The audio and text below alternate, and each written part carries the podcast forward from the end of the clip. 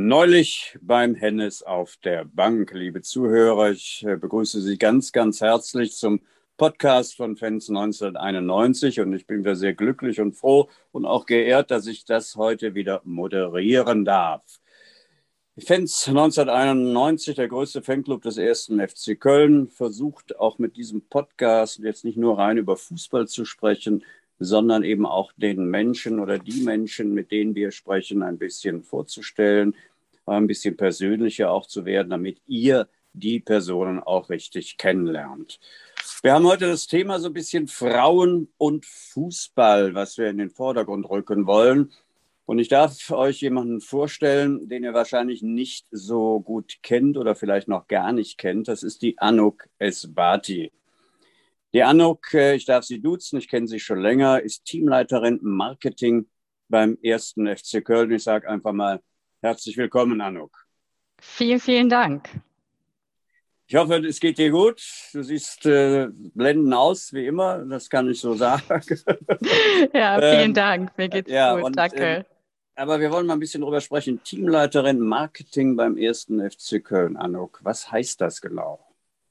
Was heißt das genau? Also als Teamleiterin Marketing bin ich ähm, für drei Teams verantwortlich. Das ist einmal das Team Markenmanagement, das Team Partnermanagement und das Team Internationalisierung.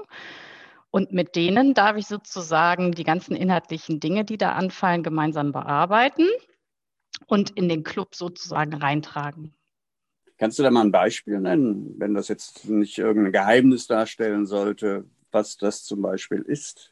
Äh, sehr gerne. Also ich kann gerne mal kurz ausholen. Ähm, ich fange mal mit dem Partnermanagement an. Das Partnermanagement klassisch beim FC ist äh, ein Team, das kümmert sich sozusagen speziell um die Belange unserer Partner, also sprich Rewe, DVK, Poolsport, wie sie alle heißen. Da haben wir jeweils immer einen Partnership Manager bei uns und der ist sozusagen das Einfallstor für die Partner in den Club rein und alle Belange, die der Partner hat oder auch alle Wünsche oder Leistungen, die ihm zustehen, die versuchen wir oder die äh, Partnership Manager in dem Fall dann ähm, für den Partner zu lösen, umzusetzen, ähm, ob das jetzt auch am Spieltag ist oder generelle Themen, die er sonst noch so in seinem Vertrag drin hat. Das wäre mal so ein klassisches Beispiel, was das Partnermanagement macht. Wenn man eine Teamleiterin ist beim ersten FC Köln, was muss man da für Voraussetzungen mitbringen? Mm, ja, das ist eine gute Frage. Also nein, ich glaube schon, dass es wichtig ist, ähm, dass man so ein bisschen die Branche auch kennt und auch die Inhalte, die da gefordert sind, mitbringt. Mir hilft auch gut, dass ich äh, damals das richtige Studium, glaube ich, gewählt habe und ähm, ja, auch mich, seit ich beim FC bin, glaube ich, äh, sehr tief in die Themen so reingegraben habe, äh, die es da so gibt. Und ich hoffe, dass das mich dann zuletzt auch dazu qualifiziert hat, dass ich irgendwann Teamleiterin geworden bin. Äh, ist, du hast Sportmanagement und Sportökonomie äh, und Sportwissenschaften studiert in Köln. Mhm. Du kommst aber oder hast eine Ausbildung in Heinsberg gemacht als Bankkauffrau. Da frage genau. ich mal ganz äh, hart und deutlich, wenn man in Heinsberg die Ausbildung gemacht hat, ist man dann Fan des ersten FC Köln? Also ich bin immer eine sehr, sehr große Sympathisantin von Köln gewesen, vom ersten FC Köln, auch wenn es, wie du schon richtig äh, darauf hindeutest, ja geografisch eher äh, zu den Fohlen äh, eine Sympathie geben müsste. Das ist aber nicht so. Äh, ich bin in der Tat in Heinsberg äh, aufgewachsen, bin dort äh, zur Schule gegangen und habe mich da nach der Schule auch für eine Ausbildung entschieden. Aber mein Herz hat immer schon für Köln geschlagen, auch besonders als Heranwachsende ähm, war immer Köln das Ziel. Klar, wahrscheinlich nicht so ganz einfach in der Ecke dann. Ne? Ja, Mönchengladbach äh, in deren. Ist schon 80 recht dominant. Ja. Ne? Deine Fohlen. Familie hat die das mitgetragen irgendwie oder sind die überhaupt nicht fußballaffin? Also deine Eltern jetzt? Das ist extrem lustig. Die sind gar nicht fußballaffin. Mein ja. Bruder nicht, meine Eltern nicht. Ähm, ich bin die Einzige, die total sportaffin ist bei uns in der Familie und witzigerweise auch total affin war für die Stadt Köln mit all dem, was die zu bieten hat und mit sich bringt. Deswegen war für mich immer klar, muss Köln sein, nichts anderes. Sehr gut. Dann haben wir das geklärt. Ja. ähm, jetzt bist du ja selber, wir wollen ja ein bisschen auch aus der Person oder von der Person etwas hören. Jetzt bist du selber verheiratet, hast auch zwei Kinder, ist das richtig? Ja, ja. korrekt. Ich bin verheiratet und habe Zwillinge. Wie alt sind die jetzt? Die sind jetzt vier Jahre. Oh ja. Schöne mhm. Zeit mit Zwillingen. Hm? Schöne Zeit, immer ja. was los. Ja, man, es ist ja, oftmals ist ja so, wenn das erste Kind kommt, dann ist man ja als Elternteil oder gerade auch als Mutter sehr besorgt und jetzt hast du dann gleich zwei auf einmal gehabt. Harte Zeit oder wie, wie siehst du das nach vier Jahren?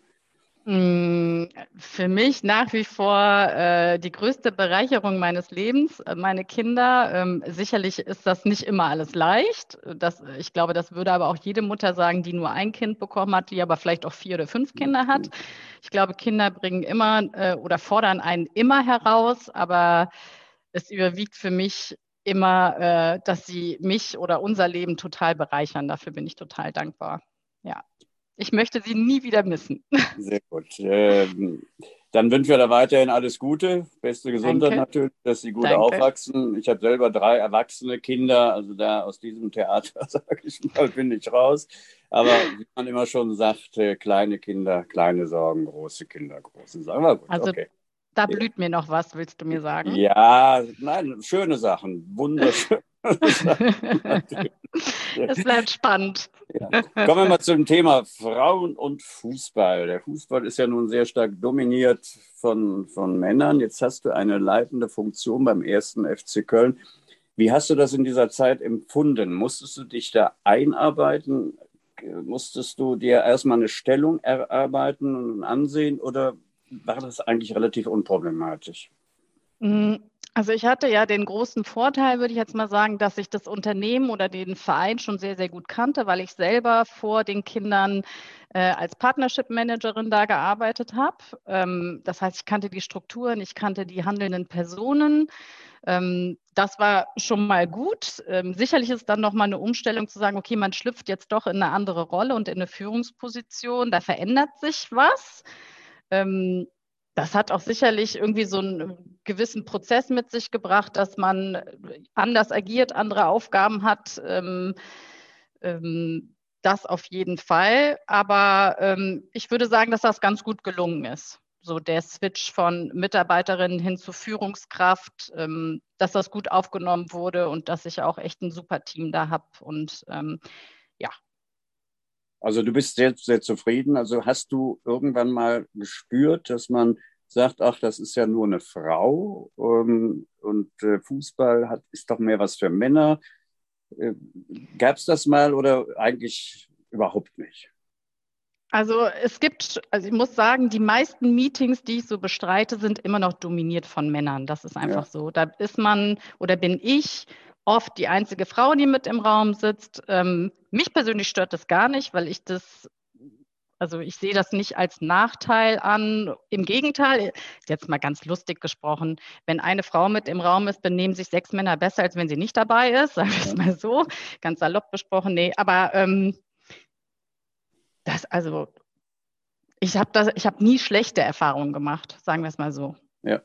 Also auch keine anzüglichen Dinge in irgendeiner Form, was, wo man ja heute sehr, sehr stark drauf achtet auch. Nee, aber wenn, wäre ich da auch sehr klar. Ja. So, das, äh, mir geht es ja äh, bei meiner Arbeit ganz stark darum, äh, inhaltliche Dinge voranzutreiben, äh, den Verein nach vorne zu bringen, zu unterstützen, wo ich kann, mich da einzubringen.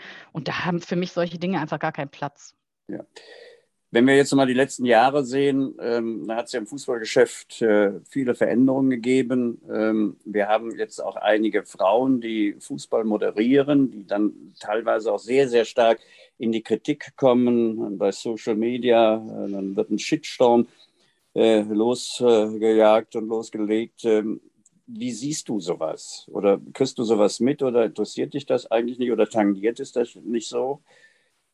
Also ich kriege es insofern mit, als dass ich äh, eine reine Konsumentin bin von Social Media. Ich bin da selber gar nicht aktiv, aber ich konsumiere und ich finde es zum Teil richtig, richtig erschreckend, was da abgeht und auch was gegenüber Frauen da zum Teil abgeht, unterirdisch. Ähm, ja, diese Plattform ist nach wie vor Fluch und Segen zugleich, finde ich. Sie bietet natürlich unwahrscheinlich viele Möglichkeiten, neue Erlösquellen zu schaffen und so. Aber auf der anderen Seite lädt sie auch jeden, aber wirklich jeden dazu ein, äh, seinen Senf in anonymer Art und Weise zu irgendwas abzugeben. Ähm, Das finde ich zum Teil wirklich echt unterirdisch und ich finde die Entwicklung auch wirklich ganz, ganz schlimm. Ja. Was müsste man dagegen tun oder was kann man dagegen tun? Ja, was kann man damit äh, dagegen tun? Ich glaube, wenn es die Patentlösung geben würde, dann hätten wir das schon lange nicht mehr. Ich glaube, da kämpfen ja nicht nur Frauen im Fußball ähm, gegen solche Dinge, sondern generell, wenn man das mal so ein bisschen verfolgt, es ist ja egal, was man dort macht. Man kann sich eigentlich nur zur Wehr setzen, ne? indem man halt mit äh, sachlichen Argumenten äh, Dinge widerlegt äh, und versucht, Emotionen aus den Dingen da rauszunehmen und das einfach, ja, sachlich zu argumentieren, was da passiert. Und ja, mit den Leuten in ja. einer gewissen Art und Weise in so einen Dialog zu treten und zu sagen, was ist wirklich das Problem? Ja, ne? genau. also, und vor allen Dingen das Problem ist ja auch, dass du mit diesen, sag mal, äh, Hatern kannst du ja auch gar nicht mehr vernünftig sprechen. Das ist ja das genau. ganze ähm, genau, da, deswegen. Also das ist äh, ich, eine Patentlösung wäre super, aber ja. Wenn du jetzt persönlich ein Fußballspiel siehst im Fernsehen, ich denke mal, das tust du schon mal ab und zu, und du hast, du hast dann eine Frau als Kommentatorin. Mhm. Ähm, äh, befremdet dich das irgendwie oder sagst du, ach, eigentlich hätte ich doch lieber einen Mann? Ich sage das jetzt einfach so vom Gefühl her. Es ist ja auch sag mal, wir sind das ja nicht so gewohnt, Frauen als Kommentatorin im Fußball zu haben. Das hat sich jetzt in den letzten Jahren entwickelt. Im Radio war es schon ein bisschen früher, aber im Fernsehen eher nicht. Ähm, was, was empfindest du da? Oder ist das dir völlig egal im Prinzip?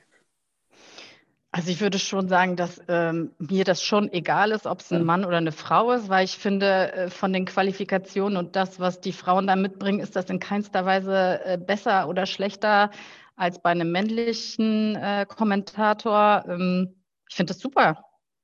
Warum sollte das nicht auch im Fußball so sein? Ähm, das ist auch im, in anderen Branchen gang und gäbe, dass äh, sich die Geschlechter die Aufgaben teilen. Und ähm, nö, das stört mich gar nicht. Ich finde es toll. Ich denke auch, das ist eine Frage der Gewöhnung. Äh, wir sind halt die langjährigen Fußball gucken im Fernsehen, sind gewohnt, eine Männerstimme zu hören. Und das ist ungewöhnlich, dann eine Frauenstimme eher zu hören. Und auch das wird eine Frage der Zeit sein, bis dann das auch eine völlige Normalität darstellt, gehe ich mal von aus. Das hoffe ich, ja. Ähm, gehen wir mal aufs Stadion zurück nach Corona. Ähm, mhm. Ich weiß nicht, wie, oder ich frage dich erstmal, wie hast du denn, ähm, ich weiß nicht, warst du im Stadion unter Corona oder durftest du nicht rein?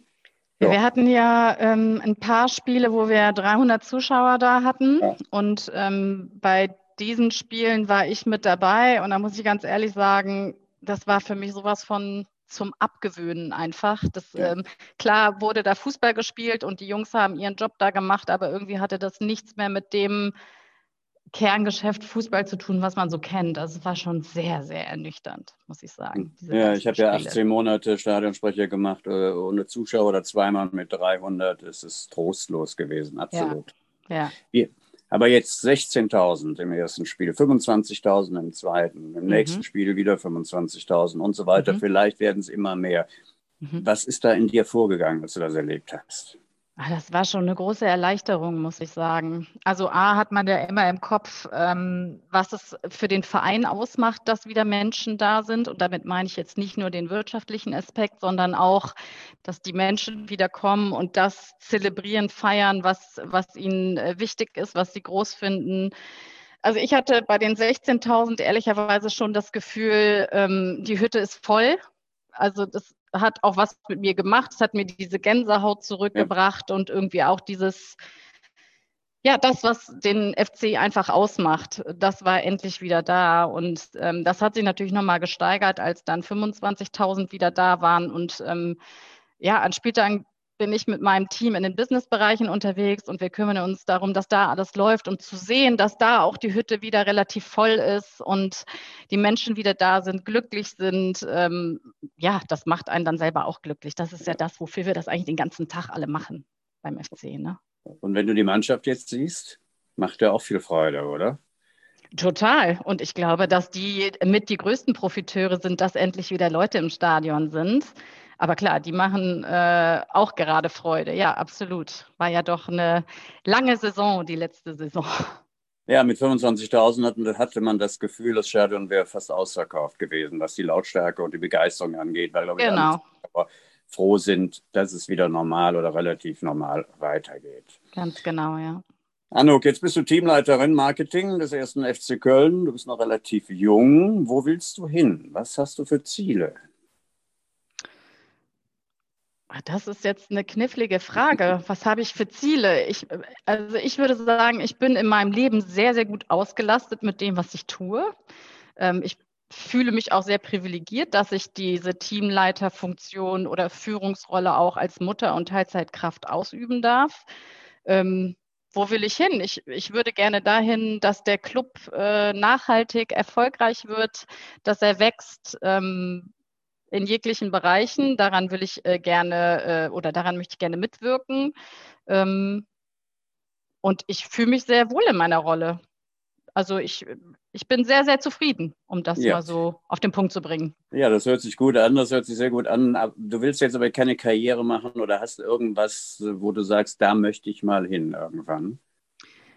Als Manager zum Beispiel des ersten FC Köln oder Geschäftsführung, was auch immer. Da muss ich ganz ehrlich sagen, das, äh, da kann ich mir gerade nicht vorstellen, ja. irgendwie jetzt zu sagen, ich äh, möchte jetzt so eine Gesamtverantwortung für so, für so einen gesamten Club übernehmen das nicht. Mir gefällt die Rolle, die ich habe, sehr, sehr gut. Und ähm, ich glaube, ich habe das Vertrauen, was man mir gegeben hat, auch oder zahle ich auch zurück. Das hoffe ich zumindest. Und ich gehe mit, was kommt. Ich habe mich ja auch nie darauf äh, vorbereitet, äh, sozusagen in diese Teamrolle, Teamleiterrolle zu schlüpfen. Das passierte während meiner Elternzeit, dass ähm, mein Chef auf mich zukam und mich fragte, ob ich das machen wollen würde. Und ich war ehrlicherweise überhaupt gar nicht darauf vorbereitet, weil ich hatte gerade Zwillinge bekommen. Ich, ähm, eher hat man ja dann so das Gefühl, wo geht es für einen überhaupt noch hin jetzt mit Kindern? Ja. Ähm, deswegen, das war super positiv und da bin ich immer noch dankbar, dass äh, der Frank Sahler und auch der Alex Berling mir da das Vertrauen gegeben haben. Und alles, was kommt, ähm, werde ich genauso annehmen, bewerten, wie ich das damals gemacht habe. Genau. Sehr schön. Also keine großen Ziele, die du steckst, sondern eigentlich das, was du machst, macht dich glücklich. Ich sage das mal so. Genau. Befriedigt und das dich. möchte ich auch immer besser machen, von Tag zu Tag. Ja. Dazu lernen und besser machen. Und, und im privaten Bereich? Gibt es da noch Bereich? Ziele? Äh, Haus bauen, Villa anlegen, Garten? Äh, ja, in der Reihenfolge. Ja, gut. äh, ja, für die Villa reicht es nicht, aber äh, ja, ähm, mein Mann und ich haben schon nach dem Zettel irgendwann gerne mal äh, Eigentum zu erwerben und es uns irgendwo idyllisch zu machen. Ähm, wann das kommt, das bestimmt in Köln ehrlicherweise das Schicksal. Ähm, ist ja nicht ganz so einfach, äh, ja. das Thema. Von dem her, auch da sind wir offen und äh, freuen uns auf das, was kommt. Ja. ja. Und noch weitere Kinder oder reichen dir die zwei? Ich bin äh, vollends glücklich. ja, ja nee. Nuk, äh, ich, äh, hast du noch irgendwelche Sachen, die du noch loswerden willst in irgendeiner Form? Sonst bedanke ich mich ganz, ganz herzlich bei dir für das Gespräch. Man hat dich jetzt wirklich ein bisschen kennengelernt. Man weiß, wie Anuke denkt, äh, wie sie lebt und äh, dass sie zufrieden ist. Du machst auch einen sehr, sehr zufriedenen Eindruck ähm, von der Art und Weise, wie du dich gibst. Und äh, ich wünsche dir alles Gute weiterhin, dass deine Wünsche in Erfüllung gehen und dass wir alle zusammen, alle auch die Zuhörer, wir beide, alle, die mit dem FC zu tun haben, noch ganz viel Freude mit unserem ersten FC Köln gemeinsam haben. Danke dir. Vielen, vielen Dank auch. Ja, liebe Zuhörerinnen und Zuhörer, wir kommen zum zweiten Teil unseres großen Themas Frauen und Fußball. Wir hatten ja die Anouk vorhin im Gespräch. Äh, sie hat eine leitende Stelle beim ersten FC Köln und jetzt freue ich mich ganz besonders auf unseren zweiten Teil. Denn wir haben, und haltet euch fest, meine Damen und Herren, wir haben die Claudia Neumann zu Gast. Claudia Neumann kennt, glaube ich, jeder, der mit Fußball zu tun hat. Claudia Neumann äh, war ja einer der ersten Frauen oder die erste Frau, die äh, ein Live-Spiel im Fernsehen moderiert und kommentiert hat. Und ich freue mich, dass sie da ist. Hallo Claudia, grüße dich. Hallo Michael, freue mich auch. Hallo. Claudia, schön, dass du Zeit gefunden hast, dass wir uns ein bisschen unterhalten können. Große Thema Frauen und Fußball. Aber erst einmal, das ist oft bei unseren Zuhörerinnen und Zuhörern, möchten sie die Person Claudia Neumann ein bisschen kennenlernen. Claudia, du bist, äh, ich darf sagen, wie alt du bist. Ah, na klar, logisch. Ja, gut, okay. Also siehst ich muss mich so selbst, aus. Ich muss mich selbst immer wieder erinnern. Ja, ja. Claudia ist 57 Jahre alt, ist das richtig? Ja? Ja, ich glaube schon. Ja, glaub, ja. Ne? Siehst aber jünger aus. Ich sage das gleich mal. Ich will jetzt hier vielleicht keinen äh, Honig im Mund äh, schmieren. Ähm, siehst wesentlich jünger aus. Ich hätte dich so vielleicht für Ende 40, Anfang 50 gestellt. danke, Ähm, danke der, du- der Sport, ja. respektive der Fußball hält jung, ja. Du bist in Neunkirchen-Seelscheid geboren. Nicht geboren, aber aufgewachsen. Das Aufgewachsen. ist Heimat. Das Und- ist und- Heimat, in der Wo, Tat. ja, wo bist du geboren? Äh, in Düren, aber da habe ich Ja. mich nicht allzu lange aufgehalten. Ja, ja. Neunkirchen-Seelscheid äh, in einem kleinen Ort, sage ich mal in Anführungsstrichen, äh, wohlbehütet aufgewachsen auch. Kann man Absolut. Das, ja. Absolut, ja. Wie lange hast du dort gelebt? Ah ja, quasi meine komplette Schulzeit. Das Ja. auf jeden Fall. Angefangen von Grundschule. Kurz vor Grundschule sind wir dahin gezogen und weggegangen bin ich dann tatsächlich aus beruflichen Gründen ähm, zu RAN nach Hamburg. Damals Ah, ja. erste Generation, 91 oder 92 war Ja, das. ja, ja. Ja, doch also lange, lang- lange ist es her, lange ja. ja Neunkirchen Und auch die komplette Studentenzeit weiterhin in Neunkirchen-Seelscheid gelebt. Also Und von da dann immer gependelt, genau. genau, keinen Umzug nach Bonn, sondern auf dem Dorf geblieben. Ja, ja. Hast du noch Kontakt dahin? Ich denke schon. Hm? Absolut. Familie lebt komplett dort und auch noch einige Schulfreunde. Ja. Auch Kontakt, Kontakt ist noch da, auf jeden Fall. Ähm, wenn man in Neunkirchen-Seelscheid aufwächst, was hat man da mit Fußball zu tun? Oder wie kommt Fußball in Berührung? Naja, ich weiß gar nicht, ob sich die Jüngeren noch erinnern. Damals gab es noch Bolzplätze. Das sind so Ja. die kleinen Spielfelder, sogar Rasen damals, äh, mit mehreren Toren aufgestellt. Und da traf man sich einfach so. Die Kindheit damals war in der Tat geprägt vom Ablauf Schule, Ranzen in die Ecke, schnell Mittagessen auf Ja. dem Bolzplatz, bis es dunkel war. Also das Ja. war so ungefähr die Kindheit. Und ähm, es ist kein Geheimnis, dass meine Sympathie sehr schnell dem ersten FC Köln galt. Ah, das hört sich schon mal sehr gut an. Das hört sich schon mal sehr gut an. Äh, also das heißt, du hast auch dann relativ früh schon selber Fußball gespielt, wenn du sagst, du bist auf dem Bolzplatz gewesen. Ja, also ich glaube schon, bevor ich eingeschult wurde, haben wir Ja. gespielt. Ja, ja. Also die komplette Kindheit, komplette Jugend noch. Ähm, ja, klassische Bolzplatzkarriere. Welche Erinnerungen hast du so oder warum bist du zum Fußball gekommen? Weil man sagt ja immer so, das Klischee, sage immer Vorsicht, das Klischee sagt immer, Mädchen in dem, in dem Alter gehen dann mehr zum Reiten, sage ich mal, und haben Vorliebe für Pferde. Und äh, ja, das ist so mehr so diese Klischeevorstellung, die man hat. Ja, das Schöne, ist, das Schöne ist ja, wir reden ja gerade, um Klischees abzubauen. Aber Ja. natürlich hast du recht, Michael, in meiner Generation war das komplett selten. Ähm, das ist heute Gott sei Dank nicht mehr so. Ja. Ich glaube, heute gibt es ganz, ganz viele Väter, die extrem stolz auf ihre Fußball spielenden Mädchen sind. Ähm, das hat sich Gott sei Dank auch sehr gewandelt. Ähm, in, in meiner Zeit war es in der Tat eine Ausnahme. Ich glaube, ich war das einzige Mädel da, das da damals mitgekickt hat. Ja. Und ähm, wie man dazu gekommen ist, die Frage kann man eigentlich gar nicht so einfach beantworten. Wie kommen Jungs zum Fußball? Weil die Nachbarsjungs ähm, Ja. einen anregen, einen mitnehmen. Und genauso ist es bei mir auch passiert. Bei mir in der Nachbarschaft gab es keine Mädchen, also bin ich mit meinem Bruder und den anderen Jungs losgezogen. Aber das ist natürlich überhaupt gar keine bewusste Entscheidung damals gewesen, sondern einfach der klassische Spieltrieb, ähm, den Kinder unserer Generation auf jeden Fall noch hatten. Wann hast du deine Liebe oder deine Vorliebe zum ersten FC Köln entdeckt? Relativ schnell dann. Also das ist dieses klassische Paket. Ne? Man spielt Fußball, äh, man schaute im Fernsehen, das war noch nicht viel damals, definitiv nicht. Das, was so angeboten wurde, dann hat man für die Turniere zumindest dann die Panini-Heftchen gekauft. Wenn das Taschen oder als das Taschen, Taschengeld das Budget dann schon irgendwann mal so ein bisschen hergab, auch den Kicker, das ist diese klassische Karriere. Und, Ja. und ähm, bei mir lag es halt auf der Hand natürlich FC, wobei ich sagen muss, mein Bruder war Bayern München-Fan. Das waren damals zwei große Vereine. Ja, ja. Die Älteren werden sich erinnern. Und da war natürlich so von vornherein so eine riesige äh, Konkurrenz zwischen uns beiden. Er war halt die Generation Beckenbauer und ich war die Generation Overath. Und das waren wirklich die glorreichen Zeiten des FC. Und Ja, Wolfgang, Wolfgang ja. Overath wohnte ja auch gar nicht weit weg. Das war ja, Ja. quasi um die Ecke. Seligenthal. Ja, genau. Äh, ja, das war ja der Fehler, den der SFC Köln 1964 gemacht hat. Er hat ja die Bayern eingeladen, um äh, zu zeigen, wie man einen großen Fußballverein führt. Äh, ja, und die Geschichte kennen wir dann, wie das dann weitergegangen ist letztendlich. Ne? Also Overath war dein Idol auch damals? Ja, Absolut. absolut. Sowohl von der Spielweise, von allem. Ich fand den super. Wann warst du das erste Mal im Stadion in Köln? Weißt du das noch? Ich bin mir nicht mehr ganz sicher, welches Jahr das war, aber es war auf jeden Fall so Mitte, Mitte, Ende der 70er. Ähm, ja. Ich weiß es nicht mehr ganz genau. Ähm, du weißt auch nicht mehr, welches Spiel das war oder ja, so. Ich hatte, ich hatte es sogar noch mal irgendwann recherchiert, jetzt habe ich es aber wieder vergessen. ähm, aber das war natürlich, wir haben gedrängt, dass wir dann unbedingt jetzt auch mal ins Stadion wollen. Und ja. ähm, da musste sogar mein Bruder zum FC mitgehen, weil Bayern war ein bisschen weit. ja.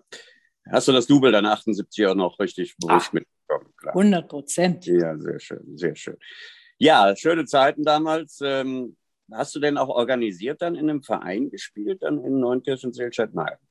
Nee, überhaupt nicht. Also ähm, das habe ich ja auch schon mehrfach gesagt. Ich äh, bin da auch so ein bisschen den, den, den Vorurteilen aufgesessen. Ich fand ja. Frauenfußball damals auch überhaupt nicht gut. Und das äh, hat sich aber auch, also mein Fußballspielen ja. hat sich ja aus diesem Spieltrieb heraus entwickelt. Ja, ich war ja. immer ein bisschen eifersüchtig, dass die Jungs dann am Wochenende ein Trikot überstreifen durften. Das mhm. durfte ich dann nicht, weil es gab keine Mädchenmannschaft. Und wie gesagt, hatte ich mich ja auch nicht wirklich für interessiert.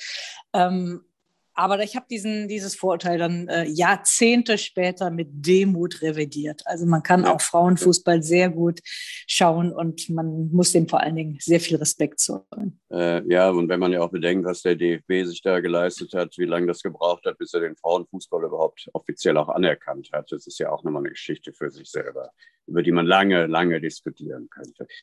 Ja, dann hast du die Schule abgeschlossen mit Abitur oder mit mittlerer Reife oder was hast du gehabt dann letztendlich? Nee, ich habe Abi gemacht an unserem, ja, wie soll ich sagen, ortsansässigen katholischen äh, Gymnasium. Ja. Ähm, bist du auch katholisch erzogen worden vom Elternhaus her? Ja, aber, aber nicht, nicht, nicht irgendwie nicht streng oder. Ja, das, wie es damals halt üblich war. Ne? Genau. Ja, ich, noch, ich musste früher, mussten wir sonntags in die Kirche gehen und haben immer versucht, äh, darum rumzukommen, weil man auch was anderes machen konnte in der Zeit. Und wir kannten dann immer einen, der den Inhalt der Predigt äh, kannte und den konnte man dann zu Hause.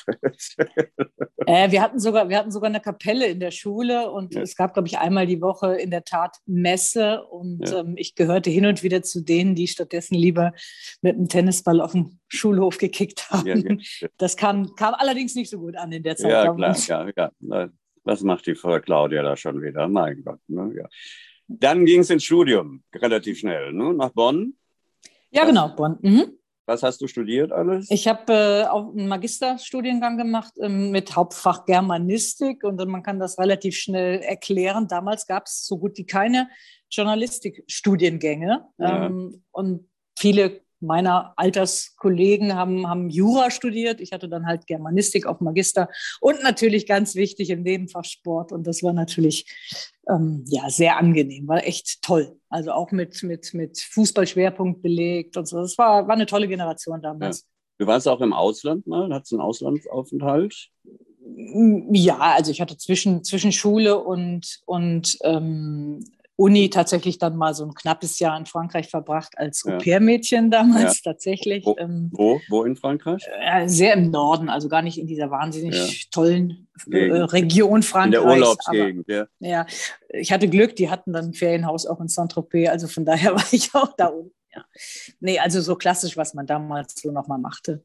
Ich glaube, heute gibt es da noch etliche mehr Möglichkeiten. Ich habe allerdings dann so in der Phase meines Studiums fast jedes, jede Semesterferien genutzt, um dann so ein paar Monate ähm, im ja. Ausland zu arbeiten. Ja.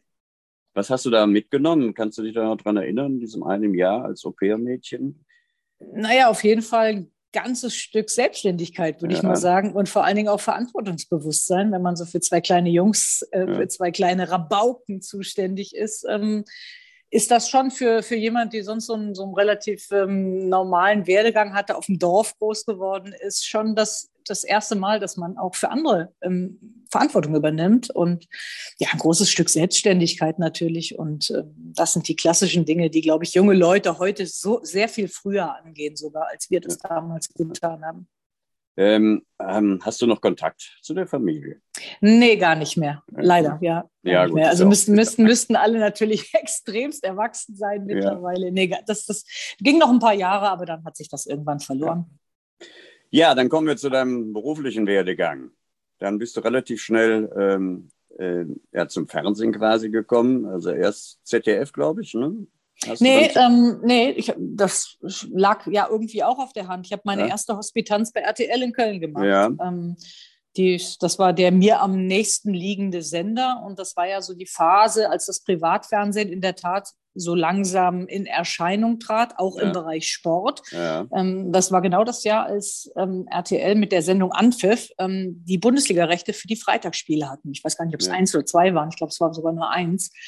Und als so ein innovativer, ähm, auch heute noch gern gesehener Kollege wie Uli Potowski, so ein bisschen ja. diese Sportberichterstattung ja, mit sehr vielen jungen Leuten damals, ähm, ja, so ein bisschen neu strukturiert hat. Und ich glaube, auch im Nachgang noch sagen zu können, dass das ein idealer Einstieg war, der der Wechsel dann zu Sat 1 ging dann relativ schnell, weil die, weil die ähm, Rechte an der Bundesliga dann weiter wanderten. Das ist ja die große Randzeit gewesen, genau. 92. Und damit ist der Fußball ja auch richtig populär geworden. Ich kenne die Diskussion damals noch, weil man, da wurde immer gesagt, wenn so viel Fußball im Fernsehen kommt, dann geht doch gar keiner mehr ins Stadion. Genau das Umgekehrte war der Fall. Das war dann immer wieder Werbung für den Fußball. Der wurde ja auch sehr, sehr positiv verkauft. Äh, und umso voller wurden die Stadien im Prinzip. Oh ja, und zur Wahrheit gehört ja auch in den 80ern, und ich kann mich an das Müngersdorfer Stadion ja. sehr gut erinnern, da gab es Heimspiele mit 7.000, 8.000 äh, Zuschauern. Ja. Ne? Das war, und die Hooligan-Problematik war in der Zeit genau. ähm, relativ groß, würde ich mal sagen so dass äh, ich glaube dann Anfang der 90er mit der ja ich sag mal mit dem mit dem Element der der größeren Unterhaltung die Fußballberichterstattung im Fernsehen sehr wohl sehr viel dazu beigetragen ja, ja. hat dass der Fußball professioneller wurde und vor allen Dingen wieder einen Boom erlebt hat. Wir haben ja in den 80er Jahren waren wir ja froh, wenn 15.000 Zuschauer ins Stadion kamen. Ich war damals der Fanbeauftragte, ja. kenne die Hooligan-Problematik. Viele Familien sind gar nicht mehr ins Stadion gekommen weil sie Angst hatten, dass da irgendwas passiert, dass sie in Schlägereien geraten. Es war eine wilde Zeit. Hat sich ja. alles verändert, kann man heute sich gar nicht mehr vorstellen. Mit 15.000 Zuschauern oder 8.000, 7.000, wie du schon sagtest, gegen Uerdingen. Äh, völlig illusorisch, dass das, oder wir hoffen, dass das nie wieder so kommt, sondern dass wir weiterhin dann äh, die tollen Stadien haben mit der tollen Stimmung. Dann kommen wir zum Thema Frauen und Fußball jetzt. Dann hast du 2011 äh, bei der Frauenfußball-WM, äh, warst du erste WM-Kommentatorin im deutschen Fernsehen. Welche Erinnerung hast du daran? Ach, das ist ja gerade mal zehn Jahre her. Das ist noch ja. nicht so lang her. ähm, ja, man muss das versuchen, vielleicht mal so ein bisschen auseinander äh, zu dividieren. Ich glaube, Frauen und Fußball, was du angesprochen hast, ist ein wirklich sehr, sehr komplexes Thema und da spielen viele, viele kleine Facetten eine Rolle. Ähm, wir, ich, mit ein paar Kolleginnen in einer Initiative, wir setzen uns gerade tatsächlich für Frauen im Profifußball ein. Das ist mal erstmal losgelöst davon zu sehen, vom Frauenfußball, ja. auch wenn es natürlich Schnittmengen gibt, denn äh, viele, viele Frauen, die selber mal gespielt haben, bringen automatisch schon tolle Voraussetzungen mit, auch im Fußball mal in irgendeiner Form sehr aktiv und vielleicht sogar auch in, was heißt hier vielleicht, also 100 Prozent irgendwann auch in, in Führungsrolle im Profifußball aktiv zu werden. Ähm, beim Fernsehen oder sagen wir so in der, in der, in der, im Bereich des Fußballjournalismus waren zu meiner Anfangszeit auch kaum Frauen. Ja. Ähm, das wurden immer, immer mehr.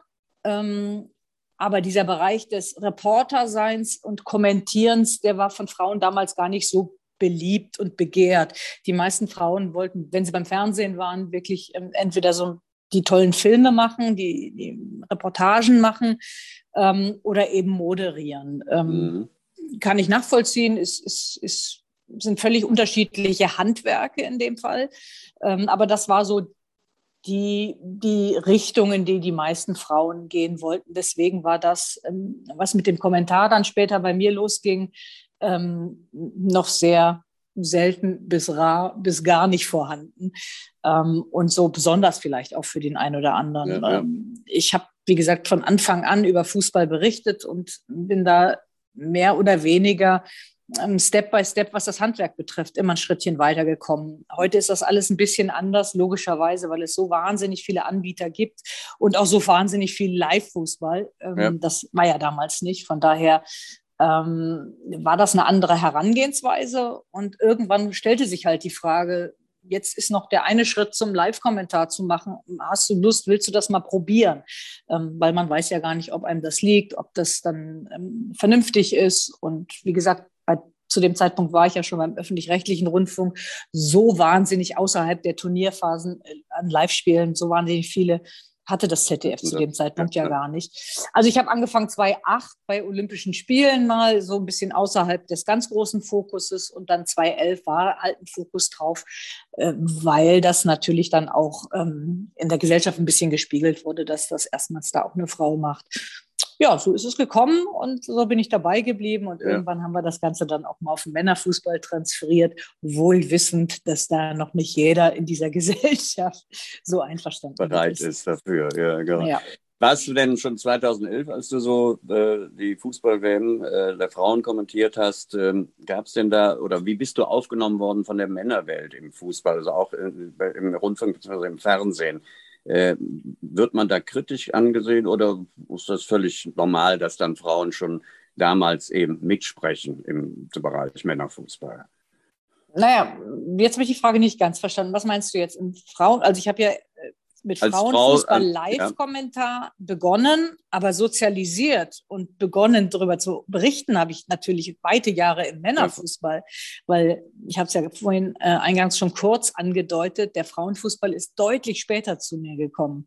Ähm, von daher, das Handwerk ist ja erstmal das Gleiche, darum geht es ja nicht, aber die Akzeptanz im Live-Kommentar war ja. natürlich bei dem Frauenfußball erstmal unweit größer. Ähm, ich glaube, die, die sich da hätten möglicherweise äh, kritisch geäußert, haben sich nicht so wahnsinnig viel für Frauenfußball interessiert, so, so dass das dann 2011 mit dem ganzen Bohai um die WM im eigenen Land, ähm, ja, zumindest so wie sich es mir dargestellt hat und auch den Kollegen, eine ähm, ausnahmslos positive Reaktion gegeben hat. Also ja. da bin ich ja noch, da bin ich ja quasi noch nicht ins Wohnzimmer derer eingedrungen, die, die da noch ein paar Probleme mit haben. Mit hatten, ne? Ja, dann ist das kam ja auch, ich glaube, auch 2011 hatten wir noch nicht so viele Probleme, auch was Social Media anging. Also da war so die Hetze und der Hass eben noch nicht so ganz so stark. Es fing so langsam an, aber so ganz so stark war er noch nicht. Ja, dann kommt die Zeit, da wollen wir natürlich auch drüber sprechen, wo du dann eben äh, den Männerfußball äh, kommentiert hast, auch die Champions League-Spiele. Ähm, und wo es dann so langsam losging zu sagen, boah, was ist das denn? Das geht ja gar nicht. Hm? Wie, wie nimmt man sowas auf oder hast du das überhaupt äh, irgendwann dich rangelassen? Ich finde das immer schwierig, sowas. Ja, das Thema ist ein sehr komplexes, klar, ja. logisch. Ähm, ähm, also nochmal, wir haben uns das natürlich sehr genau überlegt und wohl wissend, dass das vom Handwerk funktioniert, weil was im Frauenfußball funktioniert, funktioniert ja zumindest auf der journalistischen Ebene auch im, im, Männerfußball.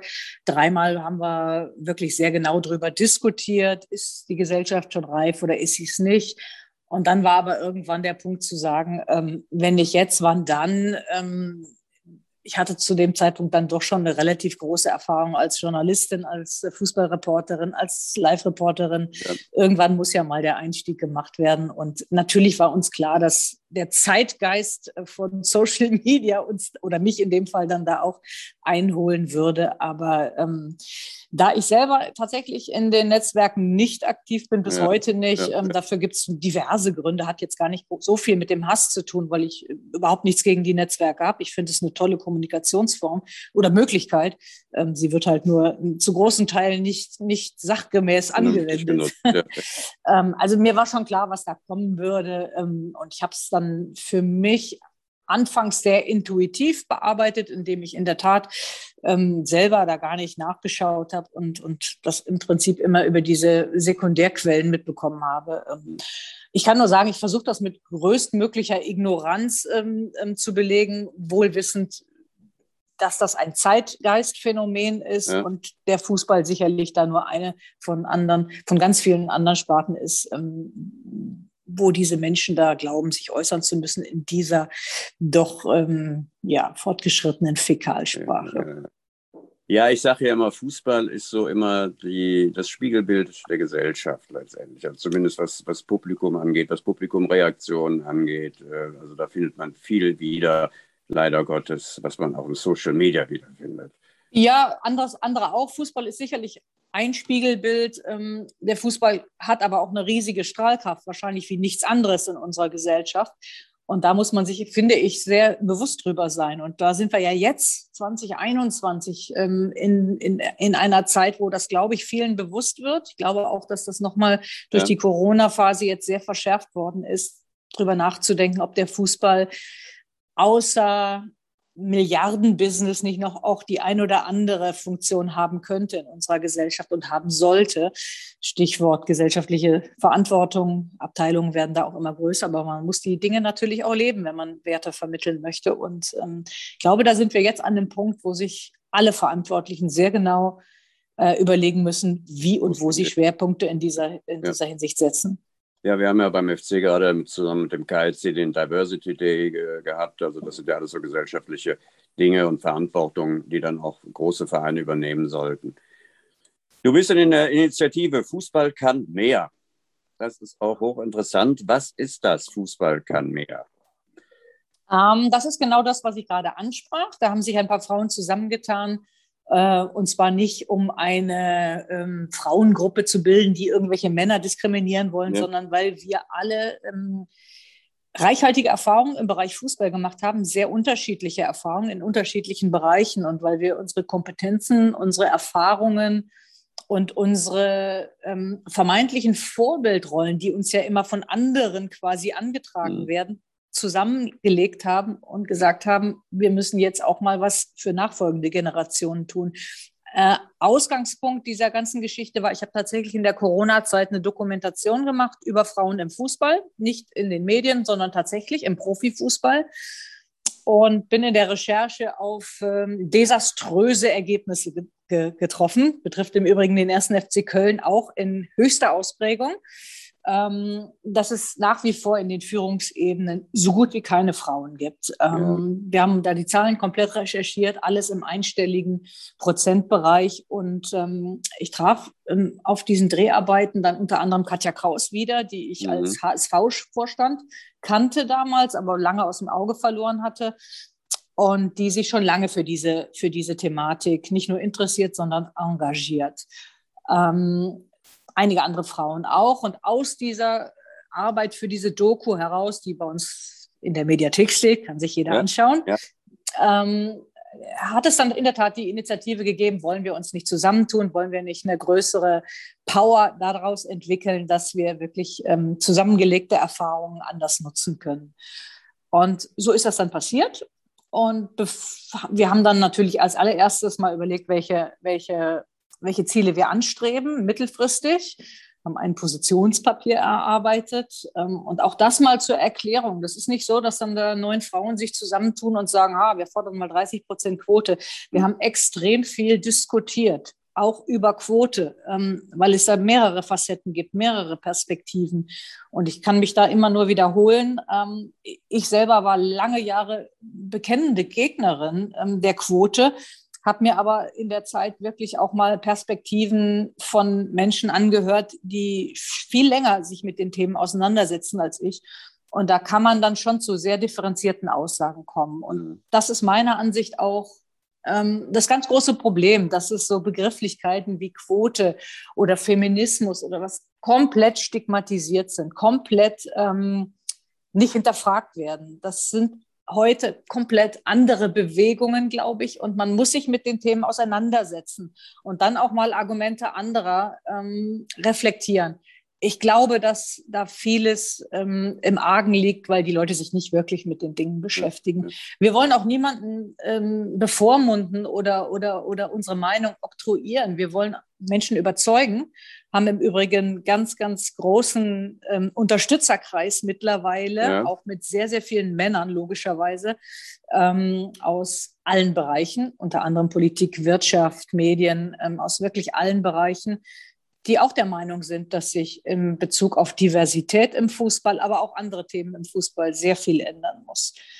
Und unseren ersten öffentlichen Aufschlag hatten wir zufällig genau in der Phase, als beim DFB mal wieder alles drunter und drüber lief. Ja, ja. Von daher kriegten wir da eine geballte Öffentlichkeit auf einmal. Das äh, haben wir aber immer wieder betont. Das ist zwar ganz nett jetzt und für den ersten Aufschlag vielleicht auch ganz, ganz hilfreich. Aber uns geht es in der Tat um den kompletten Fußball. Auch die Vereine ähm, sprechen wir an. Wir haben mit mhm. sehr vielen Erst- und Zweitligisten gesprochen. Der erste FC Köln war noch nicht dabei, hat sich noch niemand bei uns gemeldet. Ähm, aber, die, aber wir haben alle angeschrieben, die Gesprächsbereitschaft haben wir quasi angeboten, ja. weil wir glauben, ich habe es gerade schon kurz angedeutet, dass im Dialog viele, viele Missverständnisse aufgeklärt werden mhm. Und du hast gerade die Kollegin angesprochen, die beim 1. FC Köln in einer exponierten Stellung arbeitet. Wir reden aber auch von wirklicher Führung. Mhm. Wir glauben, dass die Führung im Fußball, ob es Vereine oder Verbände sind, Landesverbände, Regionalverbände, durchaus ähm, frischen Wind braucht, ganz klar. Ähm, die Mechanismen von, von, von Entscheidungen, wie sie getroffen werden, verlaufen nach, also auch jetzt nach unseren Recherchen, nach unseren, unseren Einblicken, die wir jetzt bekommen haben, immer noch nach immer zugleichen Schemata. Ähm, die meisten scheuen Diskurs, auch in der Sache im Übrigen. Ja. Wir glauben, dass Diskurs äh, in inhaltlichen Dingen das A und O ist, um Qualitäten ähm, zu steigern und dass da deutlich mehr Perspektiven in die Diskussion mit einfließen müssen. Und das sind nicht nur Frauen, sondern wir reden von Diversität. Das heißt, auch junge Leute äh, müssen eine Stimme haben. Äh, wir müssen die Gesellschaft besser abbilden und wir müssen weg von persönlichen Motivationen und ähm, von ja, persönlicher Vorteilsnahme. Und ich glaube, dass der Fußball da, oder wir glauben, dass der Fußball da tatsächlich ähm, mit dieser Strahlkraft, die er nun mal hat in die Gesellschaft, Vorbild sein sollte. Ja, also mehr kann, als es momentan. Äh, so sieht es aus. So sieht's aus. Jetzt aber, du sprachst ja den DFB an. Frage, habt ja jemand Interesse von euch, eventuell dann auch ins Präsidium reinzugehen oder ist das äh, eigentlich gar kein Thema? Naja, ähm, Thema wird es ja immer dann sofort, wenn ja. jemand danach gefragt wird. Also grundsätzlich hatte von uns hier niemand Interesse an irgendeinem Posten, weil alle in sehr guten Berufen ähm, sehr ja. verantwortungsvoll arbeiten. Ähm, uns geht es um das große Ganze. Natürlich ähm, ähm, wird dann immer wieder gefragt, Mensch, aber wie wäre es denn mal die oder der mit einer Doppelspitze? Wäre das nicht mal eine schöne Gegen ja. Gegenkandidatur? Uns ist sehr bewusst geworden, dass da, ähm, na, sagen wir mal, sehr taktiert wird, viele Strategien angewendet werden, auch derer, die gerade im Amt sind. Wir lassen uns da sicherlich nicht vor den Karren spannen und wir überlegen in der Tat immer wieder neu in regelmäßigen Diskussionen, Diskussion, äh, welcher Hebel für uns der wichtigste sein könnte, um mittel- bis langfristig nachhaltige Veränderungen herbeizuführen. Im Übrigen ähm, müssen sich ja Satzungen und, und Instrumente ändern, denn äh, wählen tun im Moment einfach Landesverbandsmenschen. Ja. Also das haben wir jetzt in, in, in Berlin ähm, beim Berliner Fußballverband gesehen und auch in Potsdam, als es auch eine Frau gab, die sich da äh, zur Kandidatin gestellt hat, wenn man die Strukturen nicht ändert und ein Netzwerk derer da ist, die, die bislang das Amt inne hatten, dann ist überhaupt gar keine Chance da. Also es muss richtig gehend viel sich verändern. Und das äh, geht nur mit der Power auch der gesamten Gesellschaft. Ja, ja. Claudia, dann hast du viel vor. Ich frage dann immer zum Schluss auch, wo du noch hin willst. Äh, du bist jetzt 57 ja, sagen wir mal, 40 Jahre hast du noch vor dir. naja, ähm, ich glaube, wenn mich jemand vor 20 Jahren gefragt hätte, ob ich, ob ich äh, noch so lange am Fußballplatz stehen werde, hätte ich das auch erstmal verneint. Aber die Zeiten ändern sich ja wirklich. Menschen bleiben länger jung, bleiben länger frisch, bleiben länger irgendwo aktiv. Ähm, was habe ich vor? Also im beruflichen habe ich alles das bis jetzt machen dürfen, was ich mir je erträumt habe. Da ist ähm, für mich jetzt kein Traum mehr übrig geblieben. Ich habe tatsächlich den Fokus ein bisschen mehr auf äh, gesellschaftliche Verantwortung gelenkt. Ich glaube, das ist eine Rolle, die man einnehmen sollte, wenn man wenn man selber ähm, ja so viel erlebt hat und in der Gruppe, also in der Gruppe vieler erfahrener Frauen und Männer im Übrigen, kann man das auch erreichen. Und ich merke das ja, wie das zurückgespiegelt wird, wie mich jüngere Kolleginnen und an, auch Frauen aus anderen ähm, Branchen heute quasi ansprechen und auch hier und da mal um Rat bitten ähm, oder in die Diskussion wollen, selbst so eine Einschätzung abgeben wollen. Das äh, finde ich total spannend und ähm, äh, sehe es irgendwo mit als entscheidende Aufgabe noch. Claudia, wünschen wir dir dafür alles Gute, dass äh, Dinge auch dann irgendwann mal sich erfüllen, äh, wo ihr darauf hinarbeitet oder du darauf hinarbeitest. bedanke ihr mich könnt alle euren Beitrag leisten, auch ja, ihr klar, Männer. Ne? Jeder, alle jeder eine Verantwortung. Ja, genau. Eine Verantwortung. Äh, es war ein tolles Gespräch. Ich glaube, diejenigen, die dieses Gespräch verfolgen werden, werden, wenn sie Vorurteile deiner Person gegenüber gehabt haben, werden sie die jetzt nicht mehr haben. Es war ein sehr offenes, ein tolles Gespräch, sehr sympathisch. Äh, man sieht, glaube ich, oder viele hoffentlich, die was gegen dich in Anführungsstrichen hatten, äh, äh, sehen Claudia Neumann jetzt mit ganz anderen Augen. Deshalb ein ganz, ganz herzliches Dankeschön. Ein sehr, sehr interessantes, schönes Gespräch und alles Gute weiterhin. Dankeschön und schöne Grüße nach Köln. Gerne, nehmen wir auf.